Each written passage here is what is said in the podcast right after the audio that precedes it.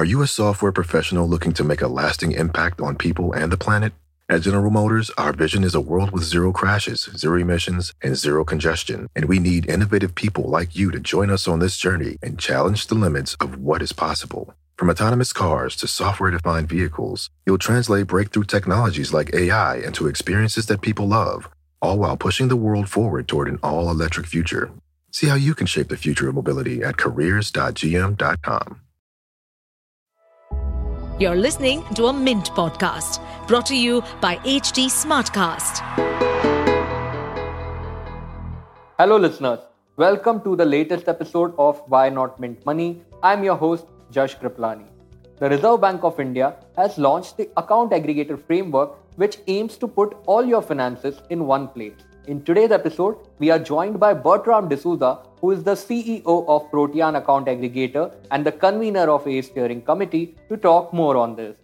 Welcome to Why Not Mint Money, a personal finance podcast where we help you understand basic money concepts and share strategies for you to build your wealth. So let's get started with your money journey. Hi, Bert. We wanted to chat with you about the AA framework so, can you tell us how the AA framework will change life for people like you and me? Thanks, Josh, and thanks so much for having me here.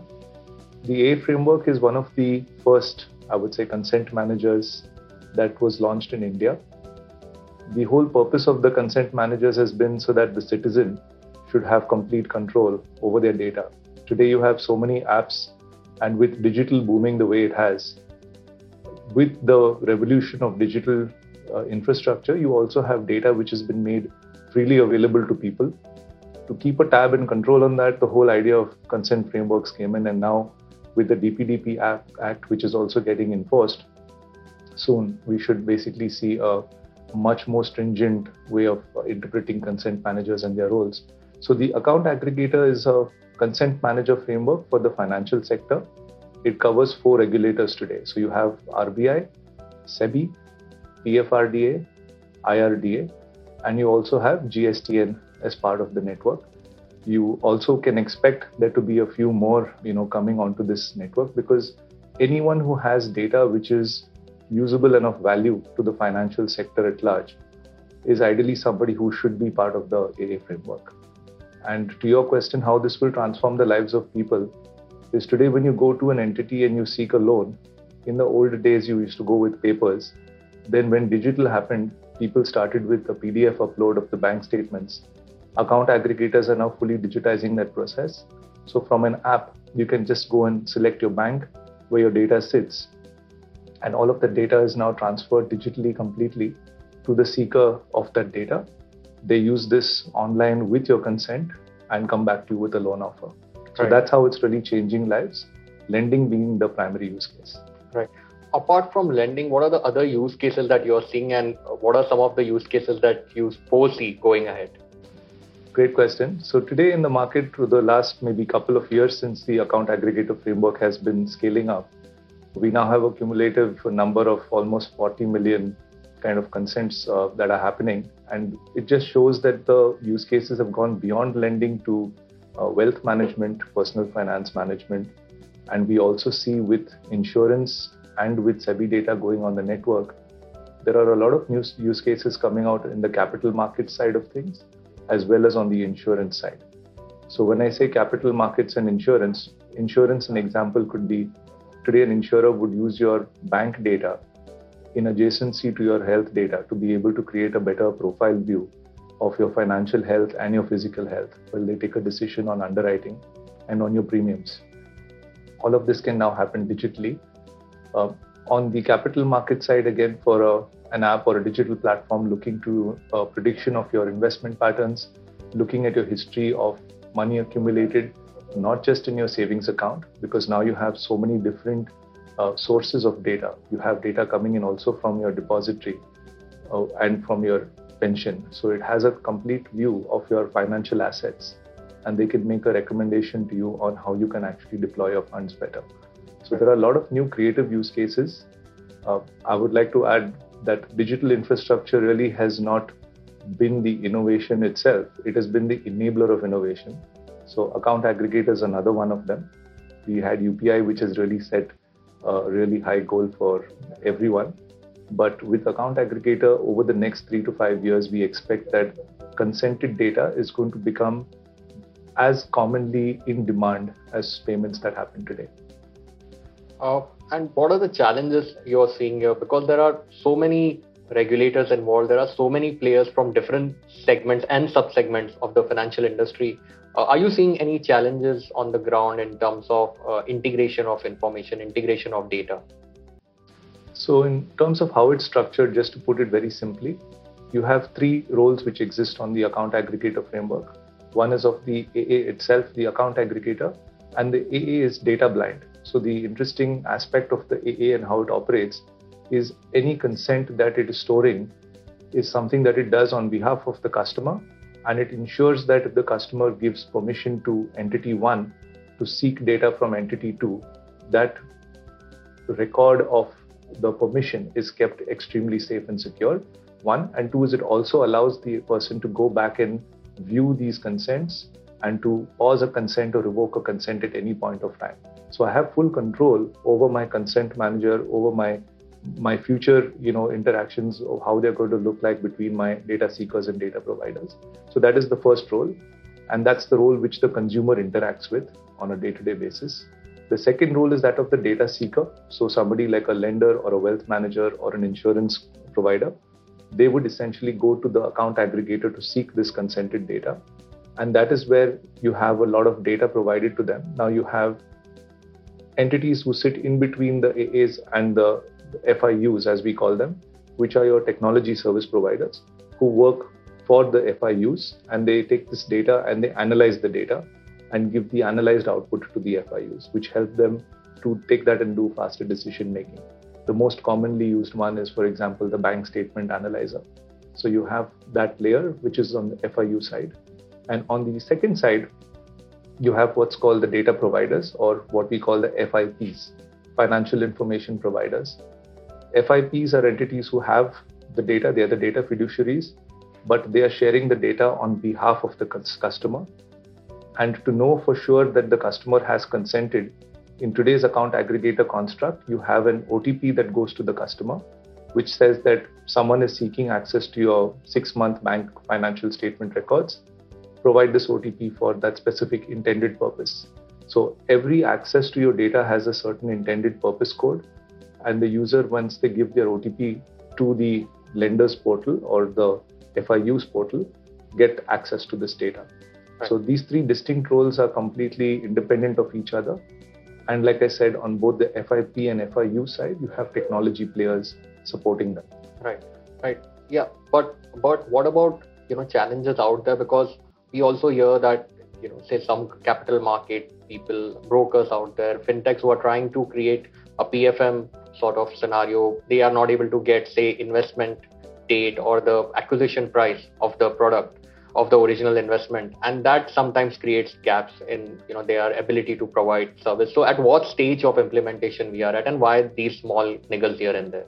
Sure so today the way the AA schemas work, so you have something called as data provider schemas. There are three types of schemas. One is what we call the profile schema, the second is a summary schema, and the third is a transaction schema. So in your profile schema, it basically gives information about the entity or the individual or the MSME. In the case of summary, it gives you a count. So it's an example of a holding count or an overall summary of your portfolio, but without giving a transactional breakdown. And the third one, like I mentioned, is your transactional schema, which has a transaction by transaction level, like a six month bank statement with a line for every record. So that is typically how these three schemas work. Again, to your point, some of the data fields today which are required by industry innovators, if I were to put it that way, are still work in progress and these schemas are still evolving. So on day zero, it's unlikely for something as new as AA it to have everything perfect out of the box. So we are definitely working as an ecosystem to keep expanding the schemas, to keep bringing in more data elements. And this will require also standardization because the one big thing that AA has brought in is it's created a standard pipe to fetch. If A wasn't there, imagine a company who is seeking this data would have to go to 5, 10, 100 different entities, and each of those entities would have completely different formats and different schemas. So there is a standardization of schemas that have happened, which is not an easy task. That in itself is a massive feat. And now within each of these schemas, we are expanding the fields so that the seeker can get more value out of it. Right. Right. And but you know, we have already seen so much of happening on the digital front in India. For example, with DigiLocker, now there is a talk that IT filing and IT returns will also be easy to access from your DigiLocker. Aadhaar issued is already there, PAN card is there. So how big a revolution this can be, how it can complement to this growing AA framework. Any uh, thoughts on this? Again, a great question. In today's day and age, I think it's taken for granted a lot of the success we have happened in the last five, ten years. And we look back and we call it India's decade in so many forums. Essentially, on the back of Aadhaar, which happened, you had the payments layer, which came in with UPI. You also have the identity layer, which came in with DigiLocker, with eKYC, and with eSign which made a lot of physical processes completely digital. Including now with e mandates, you can set up a standing instruction, which is a recurring standing instruction on your uh, account to do loan collections. So, if a person needed a loan again 20 years ago, you would have to walk up to a branch physically, sign in a bunch of papers, give the the NACH uh, forms which you would need to physically submit, and look at it today. You can just go to a digital lending app, of course, subsequent to meeting all the required criteria, and you put in whatever data is sought digitally, everything is done completely straight through, including your agreement, which is signed digitally. So, some of these layers, like you called out, the digital public infrastructure has been a huge enabler. A is just going to complement that. So, again, it removes the friction of uploading a bank account statement through a physical form or through a PDF upload. And AA is not just about bank statement anymore. If I, I told you the number of regulators and the kind of data sources which are getting tapped into, so at some point of time, you will see a completely holistic consent framework come into play, having multiple different holdings of the citizen and going beyond even AA. I would say there are multiple consent frameworks that are being, you know, blossomed out in different sectors of the country. So you have the health sector who has its own consent framework already today. It's still nascent, but it's already operational. You have the agriculture sector, which is in the process of implementing and rolling out their consent framework for the agri sector as well. And all of these sectors will eventually dovetail into one kind of experience for the consumer, is what we hope. Right. And what with so much data floating around, whether it is uh, through financial information providers, users, how how does it get protected? What are the safeguard measures in there? Any any insights you can share on that? I would definitely say the account aggregator ecosystem, if anything, brings in more security and accountability into the process. So, again, looking at before and after, before account aggregator, you could go to a data source. One is you don't know if this is an accurate source of data. Two you don't know if the the individual or the small business is consented to sharing that data. So you're accessing data without someone's knowledge and without someone's consent. And you don't know where this data is actually being stored even the rules on data storage, data purging, all of that was gray. With the new data protection bill that comes in, it's extremely clear who can and who cannot store data and what is the intended use and purpose of data. So, under the account aggregator framework and with the DPDP Act coming into play, it will become extremely clear for whoever seeks data to use data only when the user consents for that intended purpose. They cannot take that data and then use it for some other activity or you know sell the data for some other purpose. That is how the framework is designed. And the account aggregators are very much regulated entities. Their role is extremely clear, and they don't have any access to clear data at all, which removes that entire responsibility of data storage uh, from them. They have encrypted data that just goes by, and their core role is to make sure that the consent is stored, saying that person X has given access to a destination source of data for this period of time. And once that period of time is over, it does not permit the data to be fetched. So it's a very transparent framework. It will bring in a lot more trust, a lot more security. And in general, like how UPI took time to reach mass adoption, we think in the next two, three, four years, AA will also get to that point. Right. Thanks a lot, Bert, for joining us today. Thank you, listeners, for joining us today. If you liked this episode and would like to hear to more such interesting conversations, do log into our channel Why Not Mint Money on Spotify, where you'd always find me omnipresent. Also, if you have any new ideas or suggestions, you can DM me on Twitter. My Twitter handle is at the rate Jash Kriplani, that is J A S H K R I P L A N I. You can always reach out to us over the email. Our email ID is mintmoney at the rate.